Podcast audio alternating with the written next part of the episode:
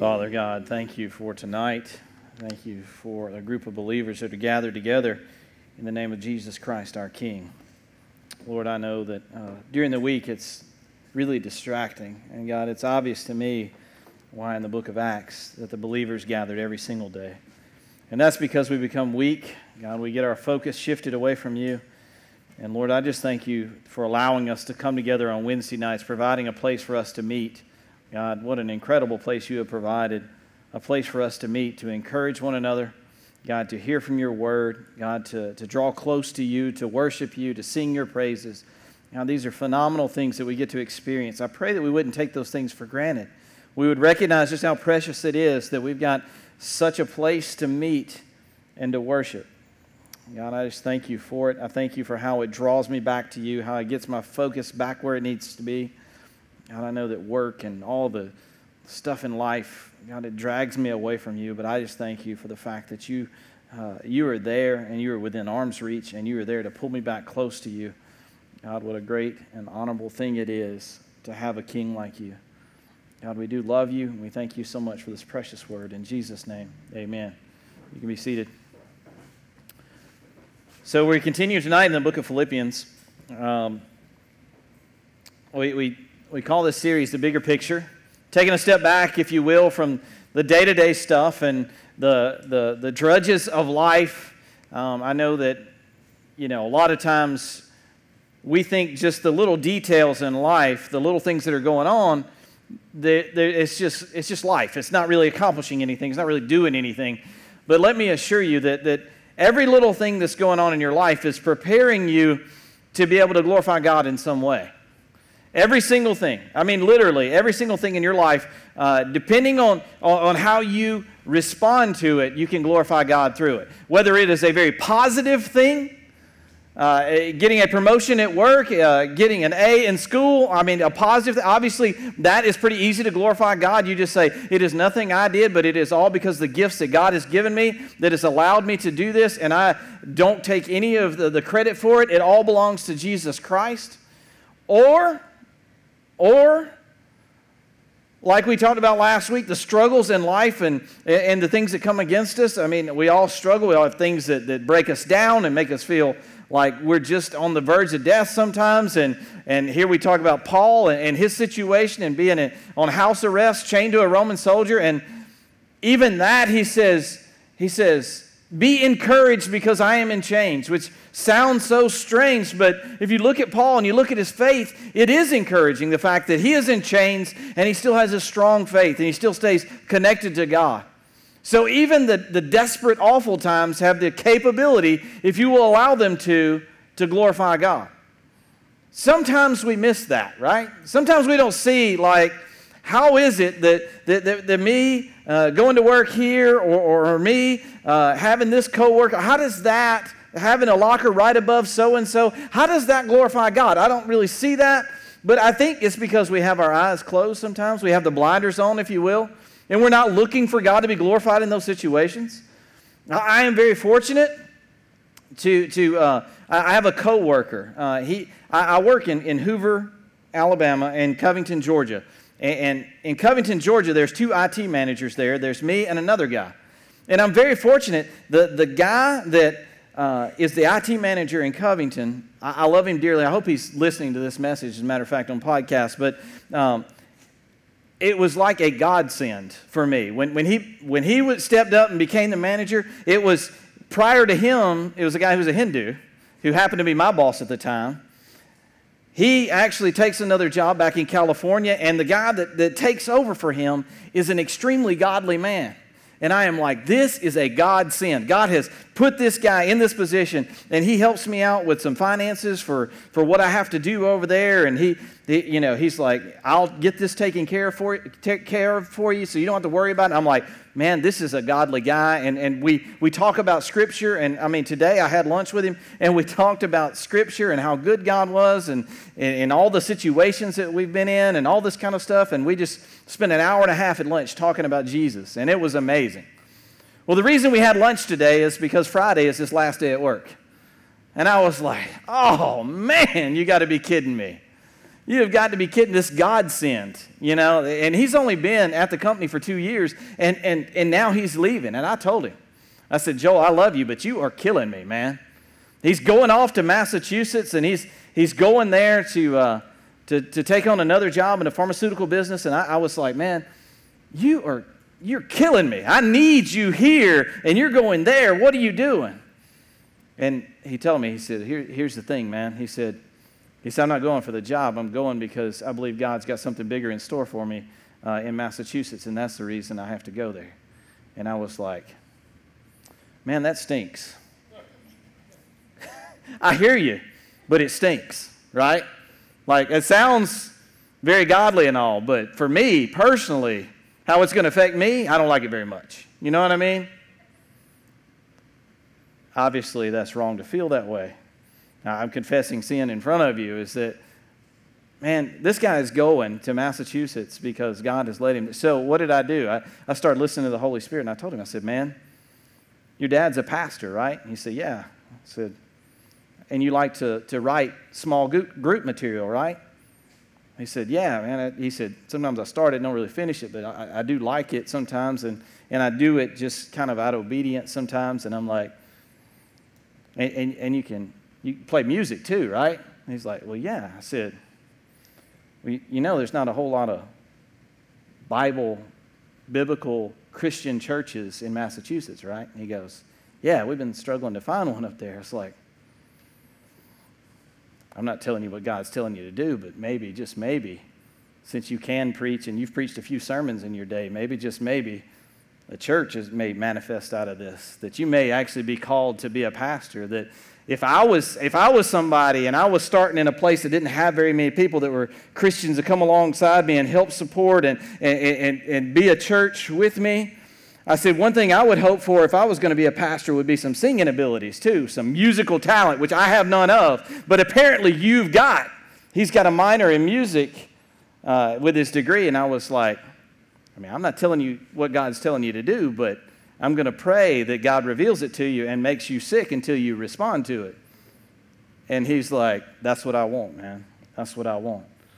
So, even in the midst of it making my life crazy because he's going to Massachusetts, he's obeying God and has a chance to glorify God. And when he starts Simple Church 2, uh, we'll give him accolades for following in obedience to Christ. And we'll partner with them in Massachusetts and we'll go up there. And uh, I mean, if he. If he's listening to this sermon, I hope he is. Um, I may just send it to him. Hey, man, I got something I want you to listen to. Uh, anyway, so uh, Joel, if you're listening, buddy, we got banners we can supply you with. They say Simple Church on them. We got some bylaws you can copy and paste. Dude, you, look, we can work it out, man. Uh, but I, I, just want to tell you that, to tell you that, that man, sometimes just in the day to day stuff, if I hadn't had this godly conversation with this man, if I hadn't taken him to lunch today so we could talk about what God was doing in our lives, I would have missed that. You know what I mean? Like, I wouldn't have seen the bigger picture of what God was doing and, and the fact that I believe God is going to use Joel in some tremendous way up in Massachusetts. I don't know if he's going to be a pastor or not, but all I know is I can see he's going in obedience to God, not in obedience to some job, right? That's the reason he's going. He said, and I can't really talk to anybody else about that but you, but you understand what I'm saying, that there's something bigger going on here than just me taking another job some other place. I'm like, yeah, man, I understand. It really stinks for me, though, just in case you didn't hear me say that the first time. We miss it, don't we? We, we miss it sometimes. We miss what's going on. We miss what God's doing. And, and, and, Paul in Philippians, he, he's, he's writing to a church. It's a Roman colony, it's about 10 miles south of Troy. Uh, everybody's heard of Troy. Uh, it's not in Alabama, but anyway, so he, it's like 10 miles south of Troy. Um, and, and he's, he's talking to this church. And he's talking about how, man, we need to struggle together and, and how we can struggle together. We're not in this thing alone. And, and we talked about how they, they could identify with that as Roman citizens. They know what it means to like join forces and, and even conquer people, you know? Like that's what the Romans did. They would go into a place and they'd take it over and boom, you're Roman citizens. And everybody's like, okay, I don't know what that means. And they would say, boom, here's your taxes. and they would go, oh, oh, I see what that means to be a Roman citizen now. Okay, I got it. But, but they understood what it meant to be united. And here, Paul is in prison, talking to a bunch of people, and he's trying to explain to them what it means to really be a church. And I think that we need to listen to this closely as Paul talks about what it means for the church, what, what they need to be doing, how they need to be focused. I want to tell you something really quick about your Bible. You, you see how there are like these little headings in between groups of verses? When Paul wrote it, he didn't write those in there. You know that, right? Like, I feel like I need to tell people that. They're like, did, did, when Paul was writing this, did he say, live as citizens of heaven? And then he would write stuff. I mean, he's writing a letter to the church of Philippi. I don't think that he actually said, live as citizens of heaven. Now I'm going to tell you how to do that, okay? We do that so it's easy to find stuff, all right? I, this is simple church. Sometimes I need to explain some things. And, and, that's one of the things I want you to recognize. So, with these divisions that are in here, weren't necessarily the divisions that Paul had. I mean, there may have been breaks in a paragraph, if you will, written in orig- originally in Greek. I mean, it may have been breaks in a paragraph or whatever, but it wasn't a break in the thought like we have it delineated today. Just want you to know that because sometimes we stop at the end and we're like, well, I got to start up here. And, and Connie went two verses into chapter two, and I, she's like, I'm pretty sure we've already covered those. Kenny, you don't need to cover those again. I'm like, well, maybe not, you know. And uh, that was a joke. Anyway, so we uh, kind of but I want you to understand that it's, it's not like that, man. Just write, it's a, it's a flow, it's a stream of consciousness from, from one thing to the next, and it all ties together. So we have to see that when we look at what Paul is saying. So I'm going to back up to Philippians chapter 1, verse 30. First, we're going to get a running start into Philippians chapter 2, even though we covered the first two chapters last week. So we are in this struggle together. You have seen my struggle in the past, and you know that I am still in the midst of it. Then he goes on so we talked about the struggle. He goes on in chapter 2. He says, Is there any encouragement from belonging to Christ? I think this is a rhetorical question. Is there any encouragement for being in Christ? I mean, you think of it, Paul's in prison for preaching the gospel. Even though he's asking this question, I think he knows that there is indeed encouragement from belonging to Christ. Any comfort from his love? Is there anything that you can get from this relationship with Jesus Christ? Here I am in prison and I believe he's asking this rhetorical question Is there anything that we can get from this? Is, is there any benefit from being in a relationship with Christ? Is there any benefit from his love? I mean, this is a guy who died on a cross, and, and, and he's trying to talk to this church that, that they're trying to follow Jesus, or they're trying to do what Jesus said, and he's saying that there's more to it here. There's more to what's going on than what you can see. There's more benefit to it than, than, what you can wrap your mind around right now. You may not be able to see it clearly right now, but there's more to it than what you recognize. He says, he asks this, this very important question right here. And, and I believe it's the theme of kind of what we're going to read uh, going forward a little bit. And that is, he says, any fellowship together in the Spirit, are your hearts tender and compassionate? So he's, he asked, he asked about Christ, then he asked about the Spirit, being connected with the Spirit, the same Spirit all of us have, the same Spirit that existed in Paul lives in Christian believers today. Communicating to us through his word, that same spirit that was talking to Paul, that told him to write this, is the same spirit that reveals stuff as we read God's word, helps us to think of things as, as we hear God's word spoken. It brought, draws things to our mind that, that, God has done in our lives. And in the same spirit, he says, we, we, we're, we're connected. We have fellowship together in the spirit. And he says, Are your hearts tender and compassionate? A very important question here. I think Paul is saying, Your hearts need to be tender and compassionate. Your hearts really need to, I mean, if we're going to struggle together, then we have to, we have to be compassionate towards one another. I think we miss this a lot of times, don't we? As a church, as a church, we, we niceties, all that kind of stuff. Hey, how you doing, man? Hope you're doing all right.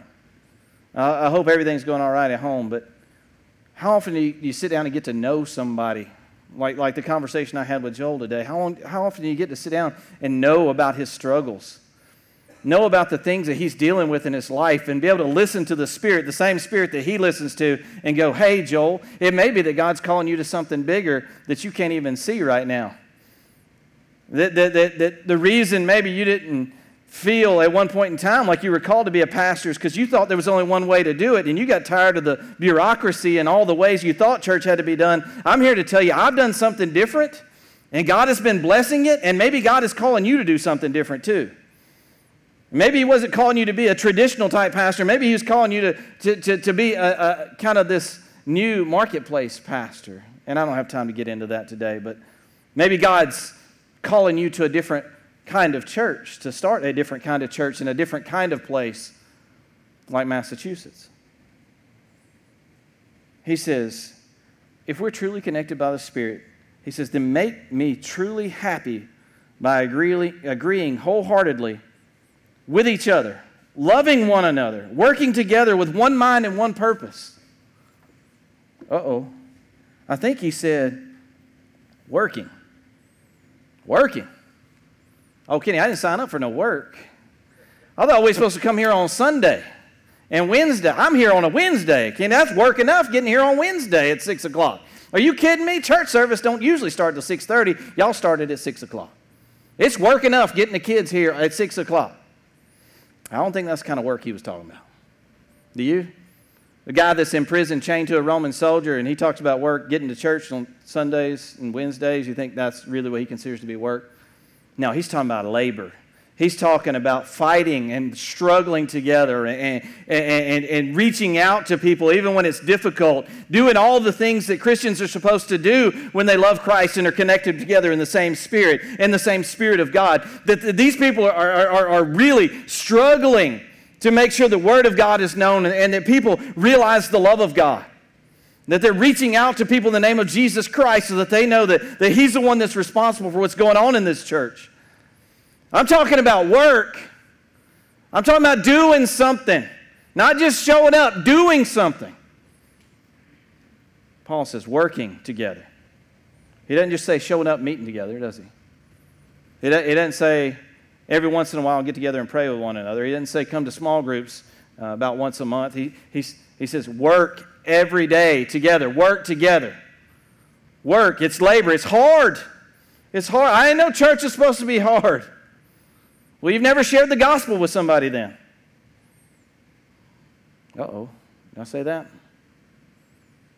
It is hard, isn't it? It is hard. Sharing, sharing Jesus with somebody, talking to somebody about Jesus, it's hard. It's hard. It's work. It is. Finding a way to incorporate Jesus into a conversation. It's hard. It's work. It's labor.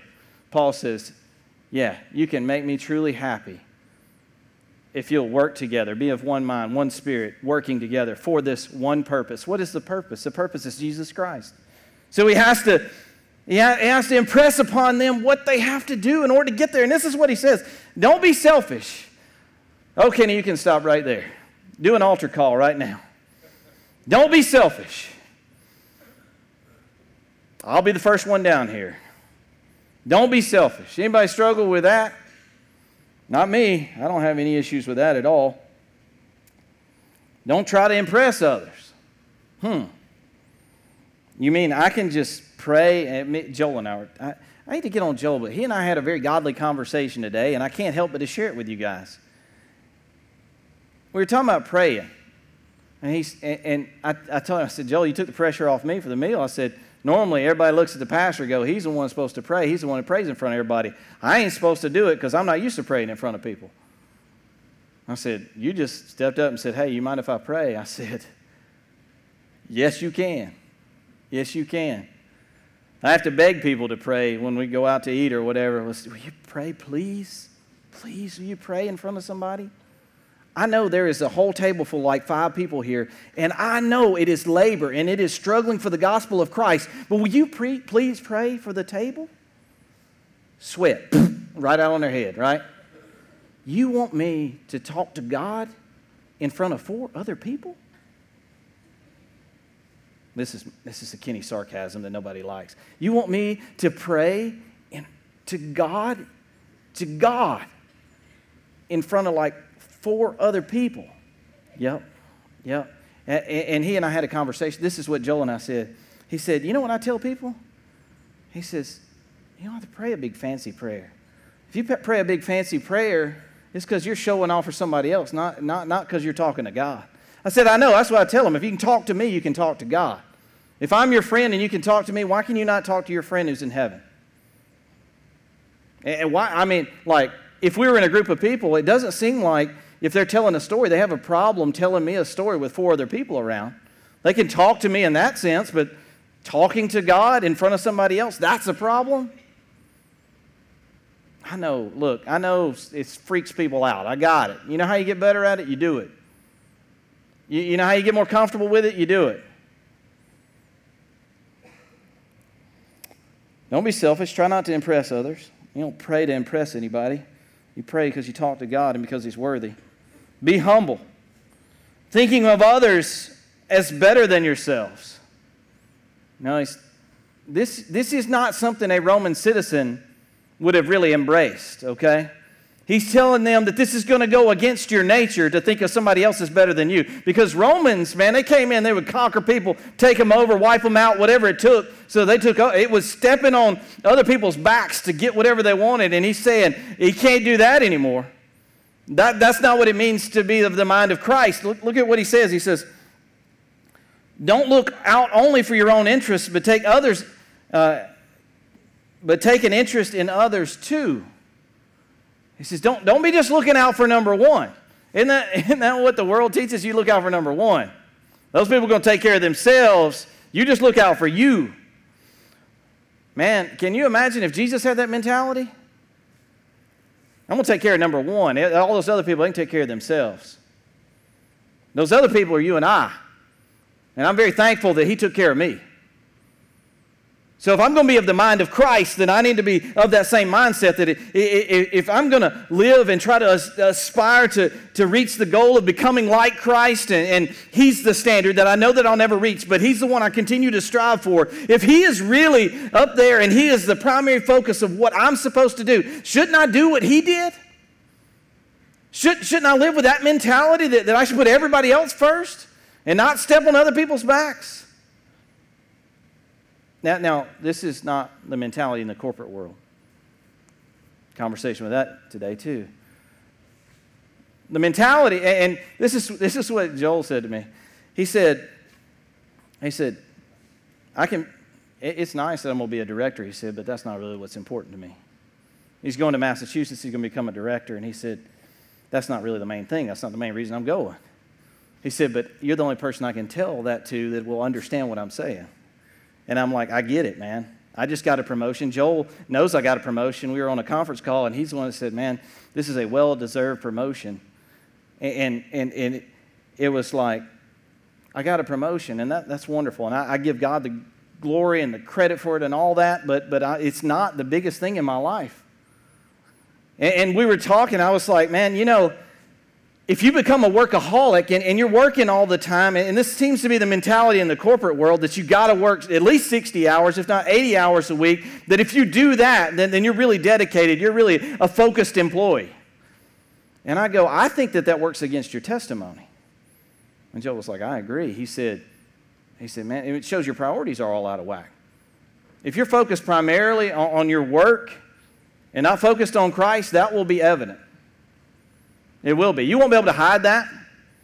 You won't be able to, to cover that up. People will know that Wednesday night when it's 6 o'clock and you're still there, they will know. And it's going to affect your testimony. But when people say, you know what, I'm going to ask off on Wednesday, even if it means I have to work on Saturday, oh, Kenny, don't go crazy. Kenny, that's my weekend. Don't mess with my weekend. Think about what it does to your testimony. You say, Can I have off on Wednesday? I'll work for whoever on Saturday so I can be off on Wednesday and Sunday. It's work, it's labor, it's hard. So the world teaches you got to step on whoever's back, you got to push your way to the top, you got to do whatever it takes, man. Slam people to the ground if it's necessary, put other people down. Make other people look lower than you so you can look more elevated. And Jesus says it's right the opposite if you're a Christian. Paul's talking about Jesus and his mentality. He says in verse 5, you must have the same attitude that Jesus that Christ Jesus had. Listen to this. Though he was God, he did not think of equally with God as something to cling to. Oh man, this, this, this is crazy when you think about it. Instead, he gave up his divine privileges. He took the humble position of a slave and was born as a, hum, a human being. What divine privileges did, did, did, Jesus give up when he came to the earth? S- shout something out. Everybody's like, I don't know. What was it like to live in heaven? Perfect. In heaven, he didn't have to deal with a sinful body, did he? He, was just perfect. Jesus was tempted, by the way. Now, he didn't succumb to the temptations, but he was tempted, right? In heaven, he didn't have no temptations. When he was God, you know, it was like, I'm good. He had divine privilege there. When it came to, it,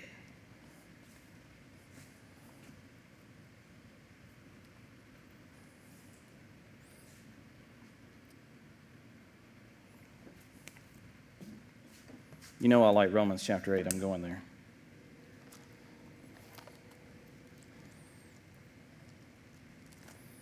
I feel like I need to read this to you. There is no condemnation for those who are in Christ Jesus. And because you belong to Him, the power of the life giving Spirit has freed you from the power of sin that leads to death. The law of Moses was unable to save us because of the weakness of our sinful nature. So God did what the law could not do. He sent His own Son in a body like the bodies uh, we, we sinners have and in that body, God declared an end to sin's control over us by giving his son as a sacrifice for sins. He did this so that the just requirement of the law would be fully satisfied in us who no longer follow our sinful nature, but instead follow the Spirit. God did what we could not do in the flesh. He came in, in the form of the flesh so that, so that, that He could be the sacrifice for us. He gave up his divine privileges and not having to deal with the flesh, and he came in the flesh for the purpose of being a sacrifice for all of us. What's another divine privilege? That I can think of one big one. Anybody starts with a D? Emotional pain, suffering, any I mean emotional, physical pain, absolutely. Uh, not just the temptation in the physical body, but also physical pain that ultimately led to his death right? He didn't have to suffer death when he was God in heaven. As he came to a man, what did he have to endure? Death. Death. Death came into the world because of who? Because of us, right? Because of our sinful nature and who we are, and we're all born into death. Eh, we are, we are born into the sinful nature that leads to death. And God came to the earth for the purposes of being the sacrifice so that we could have eternal life. He endured death so that we wouldn't have to. He came in the form of a slave. A king became a slave so that you and I could be seen as kings. Does that even, that doesn't even make sense, does it? How many, how many kings do you know that will come down off their throne, become a slave, so they can put somebody else up on the throne in their place? There ain't many that I know of. Most kings like their position. You know that this separates us from all the other religions of the world, right? This is what makes us unique because God came to us. All the other religions are about us going to Him. And, and, and this one, this Christianity that we follow we believe in this Christ Jesus that we follow, it's about Him coming to us. It's about Him not only coming to us, but dying for us, humbling Himself, taking away all of His divine privileges so that He could become a slave. To serve who? To serve every single one of us to serve every single one of us. How do we have the right then to think of ourselves as better than anybody else? How do we have the right, if we're going to have the mindset of Christ, how do we have the right to elevate ourselves and push everybody to the bottom? If we're going to be like Christ, shouldn't we push everybody to the top and push ourselves to the bottom? Isn't that what Jesus did? I want you to think about I want you to think about Paul when he's writing this. He says, Don't think of yourselves too highly. Put everybody else first. Think about where he's sitting right now, writing these words. Chained to a Roman soldier, he can smell him, he can look into his eyes, This Roman soldiers represent, represents the reason that Paul is in chains. And he's saying, This man chained to me is better than I am. If I'm going to be like Christ, then I have to elevate this man. I have to make, lift him up, build him up, and make myself small. How many of us could do that, chained to a Roman soldier, and say, you know what? He deserves to be elevated, and I deserve to be made small. He says, you know why I can do that? It's because Christ Jesus did it for me. Christ Jesus did it for me. When he appeared in human form, he humbled himself in obedience to God and died a criminal's death on a cross. Therefore, God elevated him to the place of highest honor and gave him the name above all other names. And that, that at that name of Jesus, every knee should bow in heaven and on earth and under the earth, and every tongue confess that Jesus Christ is Lord to the glory of God the Father. When Paul's writing this, I believe that he has in mind that this place that I live is my temporary place. It's my temporary home. It's, it's not where I will spend all of eternity. And because of that, I can lift other people up because ultimately I will be with God the Father, God the Son, and God the Holy Spirit. I will be with them. I, I have an inheritance that is, that is a kingdom. I, I'm already headed there. So, why, if, if I'm already headed towards an inheritance that gives me everything for all of eternity, why in the world would I be trying to step on other people's backs and trying to elevate myself right now? What I should be doing is pushing them to the top, becoming a slave like Jesus Christ, and showing them that they too can be part of this eternal kingdom where they can have everything in the presence of God. But it's not natural. It's, it's not natural to do that. The natural tendency is to think, woe is me. Look at my poor, pitiful condition. Look at where I am. Look at how bad I struggle. Push everybody else to the side and say, I'm going to focus on me. I'm going to worry about me. I'm going to take care of me. They can take care of themselves. Paul says, No, not if you're going to be like Jesus. The word Christian means Christ like. That means to be like Jesus. Are we like Jesus? Are we like Jesus? Is that the mentality that we have? Is that the heart we have? Is that are we following the Spirit so that the Spirit connected us together for the purpose of laboring for Christ, for laboring for the kingdom of God, pushing everybody else to the top, suffering, doing whatever it takes to bring other people into that kingdom? Could you say that today, sitting in that chair?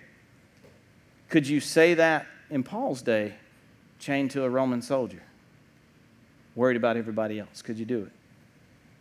Let me pray. Father, thank you, God, for your precious word and the testimony of Paul and the fact that in the midst of his struggle, he was worried about everybody else and not himself. Here he is in prison, and, and what is he doing? He's writing a letter to encourage fellow believers and to teach them and show them what it means to be a Christ follower. I pray that we would hear these words, God, and they would echo loud in our ears, and we would be more like Jesus Christ and less like ourselves. God, that we would step back for a minute and, and see all the struggles and the pain and the difficulties that we go through and say, you know what, there may be something else going on here. There may be a bigger picture that I'm not seeing. God, I believe that the only way, only way for us to see more clearly what you're doing is that we humble ourselves and see everybody else is better than ourselves. We do nothing out of selfish ambition or vain conceit, but in all things consider others better than ourselves. I pray that we do that in our lives. Not just read these words, God, but I pray that we live like that. I know it's hard work. I know it's difficult. I know it's not natural. But I also know that through the power of your Holy Spirit, we have the ability, we have the power that exists within us to say, God, help me strengthen my faith Draw me to you. Show me your way and not my own way. God, take me away from the flesh and draw me closer to the Spirit. God, I pray that we be people like that, bonded together, struggling with one another, working together for the cause of Christ. God, help us to exalt everyone else. Help us to be humble. In Jesus' name, amen. Everyone please stand?